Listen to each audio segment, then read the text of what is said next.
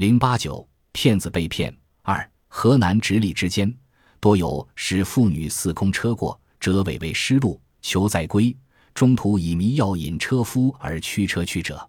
有车夫某载客至某处，即卸载而归，忽途遇少女哭泣，言与兄弟归宁，中途失道，俱见强暴，求再送归。车夫知其伪，故允之，使女登车。少请女出怀中禀自食，且以一枚响车夫。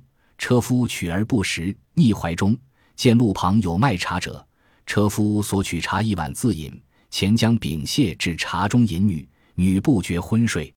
车夫因鞭罗疾驰，良久女醒，车夫笑谓曰：“今离汝家已远，汝之鬼欲不复得行，将如之何？”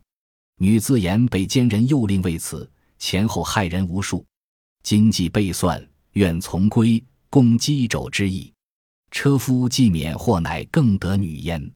在河南和直隶之间，有人指使妇女在路边假装迷路，请车夫把她带回去，途中想办法让车夫喝下迷药，再把车抢走。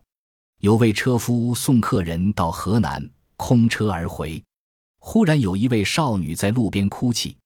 少女说自己跟家人走散了，并迷了路，求车夫把她送回去。车夫知道她是个骗子，就假装答应了，让少女上了车。一会儿，少女从怀里拿出一块饼吃了，又拿了一块给了车夫。车夫接过饼却没有吃，悄悄地藏进了怀里。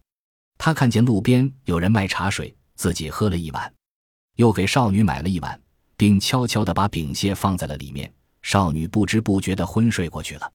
车夫甩开鞭子就跑，过少女说自己是少女，说自己试了很长时间。少女醒了，车夫笑道：“这离你的家已经很远了，你的诡计行不通了。你有什么打算呢？被奸人诱惑才这么做的，前后害了很多人，现在反被人算计。他愿意跟车夫回去做他的女婢。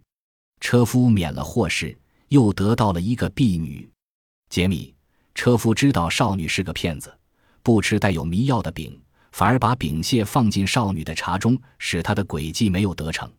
此骗术是以骗己之术骗人，即以其人之道还治其人之身。